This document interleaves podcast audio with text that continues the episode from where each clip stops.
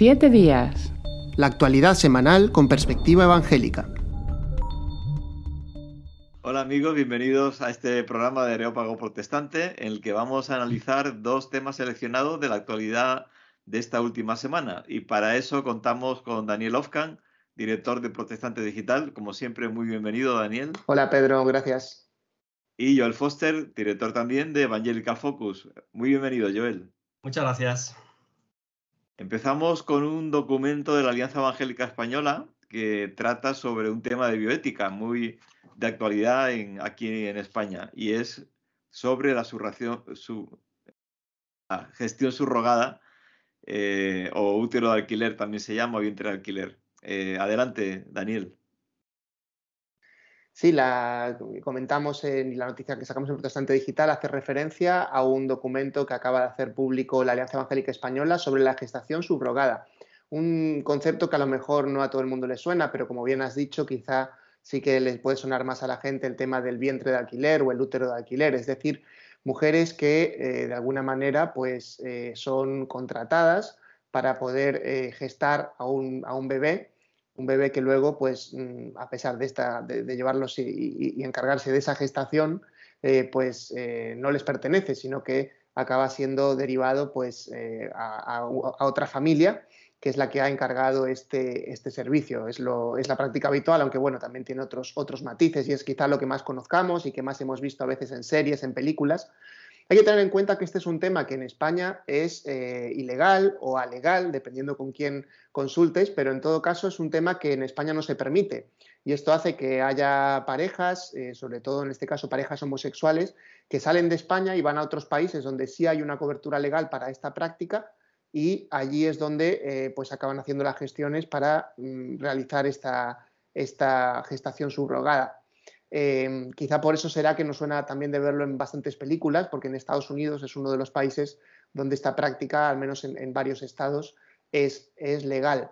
Esto, eh, por supuesto, no se trata solo de ver la parte de la legalidad, sino que en el caso de la Alianza Evangélica Española, pues ha hecho un comunicado mm, de parte de su comité de bioética, un comité que está formado por personas evangélicas que son de diferentes ramas de la salud, eh, personas que están formadas en ética, en bioética, en medicina, en, leyes y en otros aspectos importantes a tener en cuenta eh, en esta disciplina, la disciplina de la bioética, que no deja de ser muy importante y, no deja de ser una disciplina que hoy en día tiene mucha relevancia dados los tremendos avances que se van dando en la ciencia, que afectan a la medicina y que afectan, por supuesto, también al ser humano y a su dignidad. Y este es el enfoque que toma la Alianza Evangélica para eh, de alguna manera mm, exponer que no está en absoluto de acuerdo con la gestación subrogada. Es un debate que en España de vez en cuando resurge y ahora mismo nuevamente está de nuevo eh, eh, presente, dado que de vez en cuando algunos partidos políticos pues, manifiestan estar en contra o estar a favor de, esta medida. Y en todo caso, por eso es que viene muy, muy al caso que la Alianza Evangélica también haya lanzado este, este comunicado. También, por supuesto, dentro de todo lo que tiene que ver con la defensa de la mujer y la dignidad de la mujer, dado que este es uno de los puntos que señala la Alianza Evangélica. Es que hay muchos aspectos de la gestación subrogada que preocupan desde la ética y la moral al atentar contra los derechos humanos de la mujer y el niño. El énfasis sobre todo lo pone la Alianza Evangélica en estos dos puntos, es decir, en que la mujer, eh, que, es de alguna manera eh, contratada, muchas veces pagada para ello, pero otras veces explotada directamente y muchas veces en situaciones de prácticamente esclavitud a llevar eh, a cabo esta práctica, pues está siendo eh, sometida a, una situación de violencia médica, física y psicológica.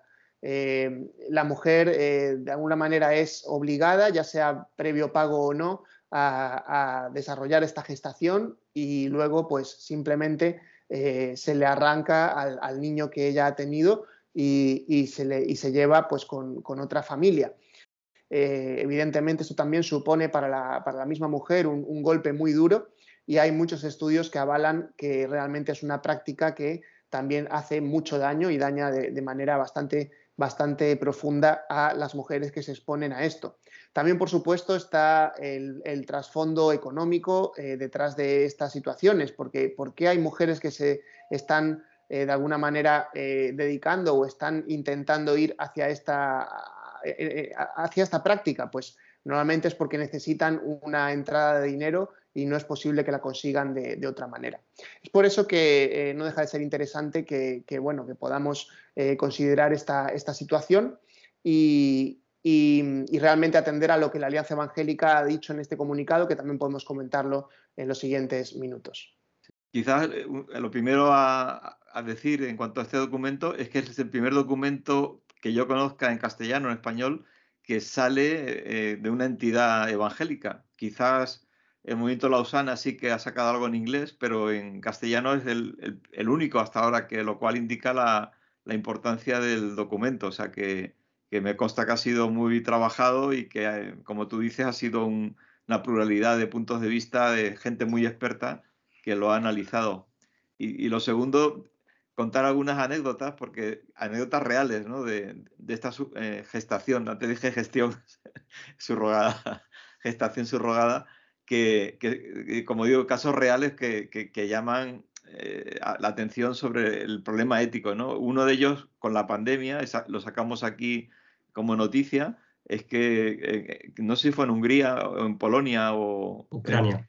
En, Ucrania, eh, que allí es legal y ahí va la gente a tener este tipo de embarazos y debido a la pandemia, claro, se bloqueó el viaje de adopción y había decenas de niños que, que no tenían posibilidad de momento ser adoptados y algunos de ellos, pues por las dificultades, quizás nunca llegaron a, ser adoptados. Casos reales ha habido también de que el niño al desarrollarse o al nacer tenían algún tipo de malformación y los padres entonces no querían el, adoptarlos o acogerlos, con lo cual la madre que había sido alquilada a su útero se encontraba con un niño que, que que, en principio ella no esperaba tener como madre, eh, no solo biológica, sino como madre de, para formarlo y educarlo. Otros casos en los que la madre desarrolla el, normal sentido de afecto hacia el niño y, se niega a dárselo a aquellos que le han pagado, con lo cual se crea un conflicto legal con, con todas las connotaciones de ilegalidad en un país y legalidad en otros. Y bueno, incluso ha habido algún caso de que querían un niño y al ser niña o a la inversa, pues tampoco han querido acogerlo. En fin, que se crea un problema de, que ya está creando muchas situaciones de, complejidad, ¿no? Y, la, más grave es la, el tema económico de abuso de personas sin recursos que recurren a, esta opción como el que da un riñón por dinero, ¿no? O sea, realmente el, alquilarse para en una situación desesperada porque no tiene otro remedio. Sí, el, el, comunicado de la alianza, justamente lo que comentabas de dar un riñón por dinero, decía esto, que estas comparaciones que se hacen hoy en día en la sociedad, ¿no? que es como una donación de un órgano, pues es como quien decide pues, tener el hijo por otra persona. Em, y después también me parece muy interesante que el comunicado hable de un poco las expectativas que hay en nuestra sociedad en cuanto a tener hijos, ¿no? Y eh, se, se, comenta el tema de eh, de que tener un hijo es un sueño o es algo que me hace feliz o es algo prácticamente que se presenta como un derecho, la, paternidad o la maternidad y hacia qué conduce eso, ¿no? Un poco hacia la comodificación de, esos bebés que van a nacer. comentabas el caso de Ucrania, Pedro. En, Francia eh, recientemente está la ley de bioética que también hemos informado en Protestante Digital, que se ha aprobado y que justamente este punto que era muy muy conflictivo de la gestación, subrogada no se incluyó. Era un proyecto de Macron que él impulsó fuertemente, pero que perdió en este caso por la contestación social fuerte. Y ahí los evangélicos, que también sacaron un documento en francés en este caso, hablan justamente de, esto, de los temas que hablas, la mujer, el niño, em, la situación económica, eh, la mercantilización de seres humanos, la dignidad humana. O sea, hay todo un, abanico de, de argumentos desde la Biblia, eh, y es curioso porque el comunicado de la Alianza también menciona incluso eh, historias del Antiguo Testamento, ¿no? Eh, como, como, el caso de Agar o otros, podemos ver paralelismos incluso desde hace mucho tiempo donde esta se da de ese tipo de, de prácticas y que, que, la Biblia claramente habla sobre ello. Y a mí me alegra mucho que, que, que, gente que trabaje en bioética en España, creyentes que son profesionales de esto, pues eh, que están en el mundo de la medicina y de la ética, pues hayan, se hayan juntado para escribir este documento. Mencionado un punto muy importante que es el, se habla del derecho a, la paternidad o maternidad, que no es un derecho, es una opción deseable para el que lo quiera hacer y lo hable, pero no es en sí un derecho como tal. y sin embargo no se tienen en cuenta los derechos del niño. ¿no? El derecho del niño por nacer es que tenga un padre, que tenga una madre, que sea nazca en un hogar donde sea acogido de la forma eh, más, más, correcta posible y que esto más contrasta con el, el tema del aborto, que no se reconoce tampoco el derecho a vivir del, del no nacido, ¿no? Del, del, ser humano, del embrión que está ahí. Entonces es como que vivimos una sociedad donde sacrificamos los, los no nacidos ante el altar de otros teóricos derechos antes que el reconocer el derecho de, del niño a nacer, ¿no? que quizás es el más importante, ¿no? el derecho a la vida. Mm. Sí, otro aspecto, bueno, ya lo habéis señalado un poco, ¿no? pero el, aspecto económico que también señala la, la, alianza me parece muy acertado. Eh, porque realmente eh, se, se, fomenta, o sea, se establece una relación de, de poder el poder económico desde, desde las personas o las familias que de alguna manera están haciendo ese alquiler del vientre y la mujer que está alquilándolo. Y, y no es un aspecto para nada menor, es decir, eh, sobre todo teniendo en cuenta que muchas veces los defensores de estas prácticas las venden como un acto de, de absoluta libertad, ¿no? Y plantean que las mujeres que lo hacen es porque, bueno, pues simplemente es otro medio más para poder eh, ganar el dinero o para poder estar dando un servicio eh, a, alguien que lo está demandando. Y es un argumento que también se utiliza muchas veces en el ámbito de la prostitución o de la pornografía, que también son, eh, por supuesto, aspectos que acaban denigrando y también dañando la, salud, la vida, la, psique de, las mujeres.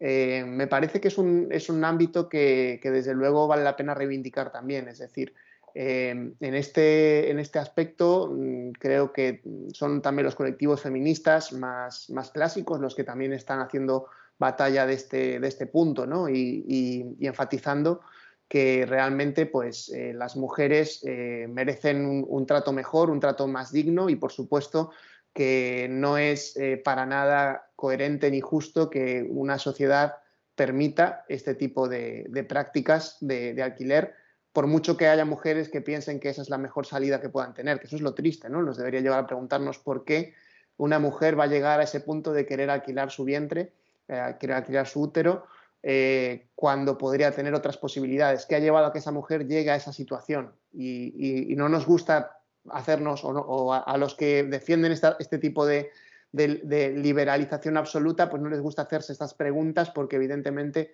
nos hace cuestionar mucho más eh, en profundidad la sociedad que, que estamos construyendo.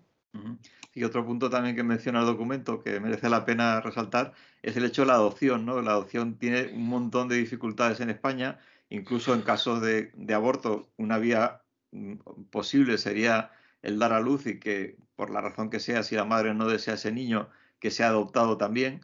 Y resalta la, el hecho de que cuando conocemos a Dios a través de, de Jesús, eh, somos, dice la palabra, hijos adopt adoptivos, ¿no? adoptados por Dios en, con total cariño, afecto, en fin, dándonos un valor inmenso, pero eh, de alguna forma ahí Dios resalta la importancia de esa adopción como algo no solo legítimo, sino como un, un ideal de rescate ¿no? de, de, de, de, los niños. Entonces que sería muy positivo también que hubiera una legislación favorable en cuanto a la adopción que facilitaría que en matrimonios que no tienen hijos que puedan, puedan tener eh, este, rellenar ese vacío afectivo, no por una vía que estimamos incorrecta, alineándonos con el documento de la alianza, sino por una vía mucho más correcta, incluso una vía que es, es muy digna, ¿no? que es rescatar a alguien que dándole una oportunidad que a lo mejor no tendría de, de otra forma.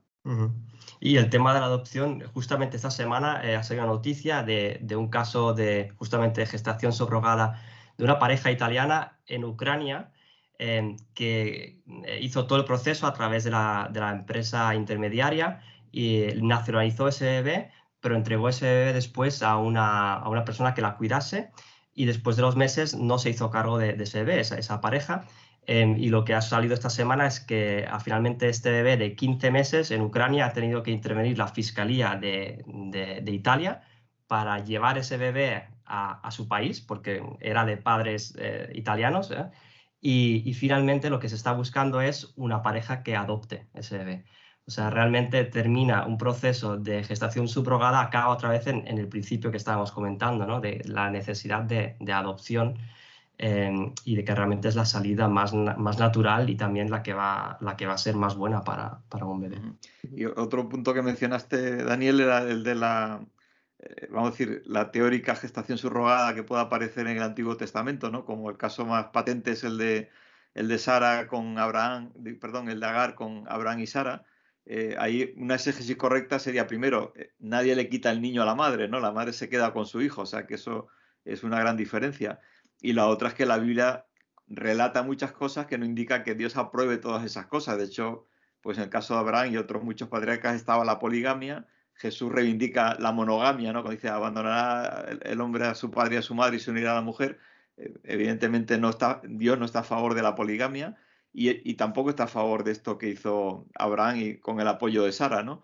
Eh, entonces, bueno, que es un argumento que no se puede esgrimir desde la Biblia para apoyar la gestación subrogada. Es un hecho que aparece y que, y que, como otros muchos hechos en la Biblia, que no significa que Dios lo apruebe, sino que la Biblia lo está contando tal y como pasó.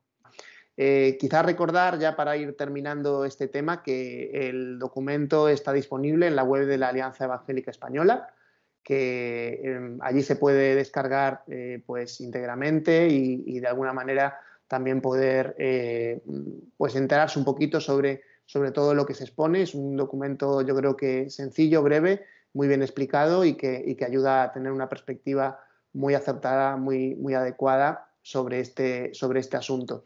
Eh, y también, por supuesto, eh, animarles a, las personas que estén interesadas en el trabajo que hace Alianza Evangélica Española en diferentes sectores. Pues no sé, si hay personas que, son del ámbito de la salud, del ámbito de la ciencia, del ámbito de la ética, que les interesa también estos temas, que sepan que, bueno, pues se están trabajando y que hay grupos de trabajo que, están mm, de alguna manera intentando relacionar esa profesión, ese conocimiento que tienen con su fe y de esta manera poder bendecir y ayudar al, pueblo de Dios a, poder tener respuesta ante temas difíciles como es este. en esa misma línea, ya cerrando, eh, decir que el grupo de participación en la vida pública que coordina Manuel Suárez, que ha utilizado este documento, lo ha presentado delante de los diferentes partidos políticos y ha habido una buena recepción en general del contenido. De hecho, va a haber reuniones de trabajo con ellos para mm, abordar eh, esta temática y aportar nuestro punto de vista y que esto es muy interesante porque decir, como bien explicabas, que la Alianza Evangélica en esos grupos de trabajo actuamos reflexionando y también llevando esto a la vida pública para que de alguna forma influir hasta donde sea posible con los argumentos para construir una legislación y una sociedad que sea mejor y también el que esté interesado en política pues se puede, puede pedir el incorporarse o ser asesorado ¿no? por, este, por este grupo. Pues y ahora sí que cerramos el tema de la gestación subrogada y pasamos al siguiente que es muy, muy cinematográfico y muy, muy interesante porque tiene que ver con un personaje muy querido seguro por todos nosotros que es C.C. Lewis o C.C. Lewis. Adelante Joel, cuéntanos un poquito qué, qué está pasando con nuestro querido C.C. Lewis.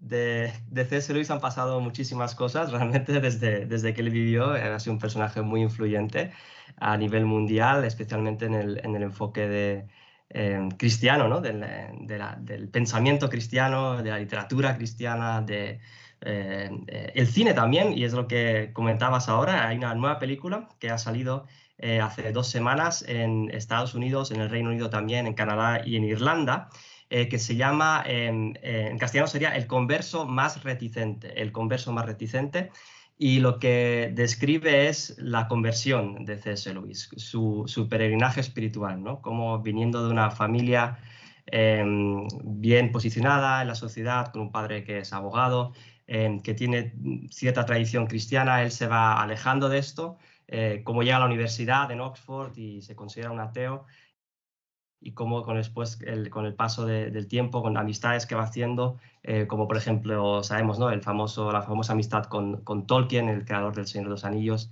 y de otro, otros literatos, él va eh, descubriendo otra vez de forma fresca la fe cristiana y se acaba convirtiendo él mismo, ¿no? leyendo a, a otros autores y conversando con otros.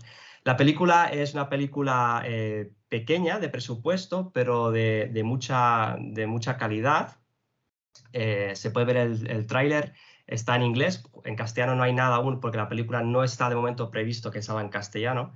eh, aunque sí que ha tenido un gran éxito desde el principio en cines en, Estados Unidos. La primera noche allí eh, en los cines eh, tuvo una, entrada de más, más de 1,2 millones de, dólares, que es una venta muy alta, una buena recepción del público.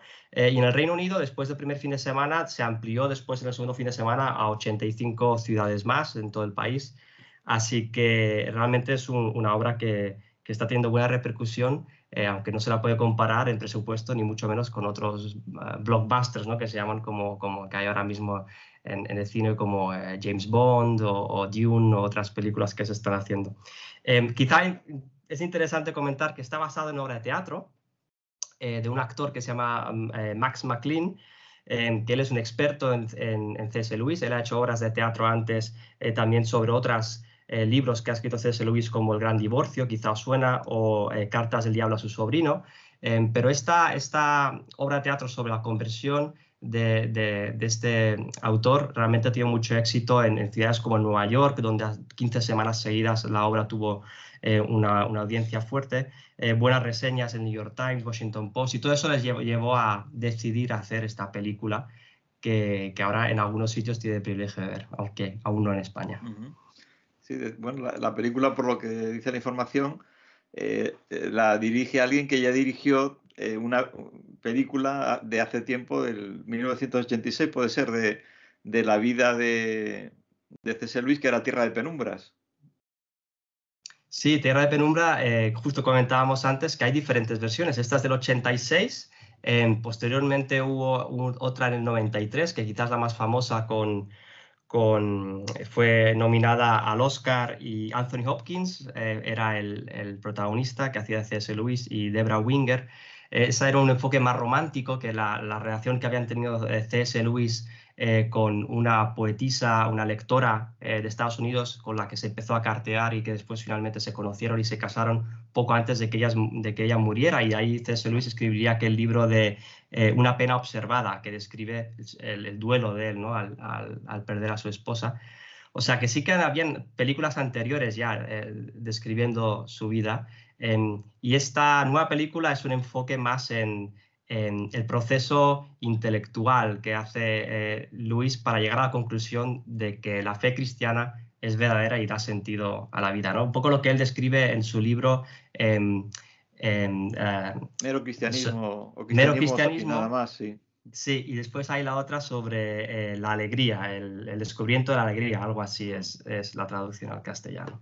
Llama también la atención un personaje como él, el, contraste entre Estados Unidos y un país como, por ejemplo, España, ¿no? Es decir, eh, ya al margen ya de otras cuestiones, ¿no? Que a veces sale el tema de cultura evangélica en aspectos políticos y tal, pero que un personaje como este allí es un éxito que arrasa, eh, y sin embargo aquí siendo conocido por eh, las crónicas de Narnia, por la Tierra de Penumbra, aquí seguramente ni va a aparecer, o si aparece va a ser algo anecdótico, ¿no? Contrasta esta diferencia de cultura, el interés por la fe y por la vida de personajes como él y aquí el, vacío que se le hace, ¿no? La indiferencia. Sí, bueno, en, Inglaterra, eh, claro, C.S. Lewis, justamente por Narnia que mencionas, pero también porque él había hecho episodios de, radio en la BBC en eh, tiempos convulsos de guerra él ha sido pues un personaje que todo el mundo conoce, no hace falta ser cristiano para conocer a C.S. Lewis, ¿no? Él es un, alguien, como decíamos antes, uno del, grupo de, literatos de, Tolkien y de otros em, que han tenido mucha influencia en la cultura. Y en Estados Unidos, eh, bueno, Estados Unidos, lo curioso de Estados Unidos es que, es que tienen siempre una admiración muy grande hacia los intelectuales del Reino Unido, ¿no?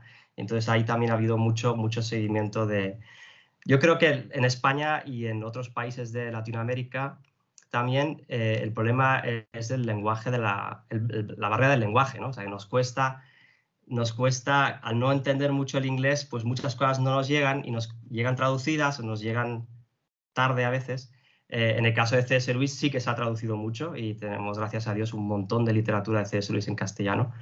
Pero ojalá en este caso también con la película eh, el, buen éxito que está teniendo haga que podamos tenerla en España y pueda verse, que sea en algunos cines, en algunos sitios y podamos acercarnos a vernosla porque tiene muy buena pinta. Ojalá que sí. Eh, únicamente añadir que eh, la, película, la trama es un, un, viaje a través del tiempo en el que C.S. Luis pues, va recorriendo su vida él mismo, viéndola, en, trasladándose en el tiempo y viviendo sus propias experiencias, ¿no? O sea, que, es una trama interesante también.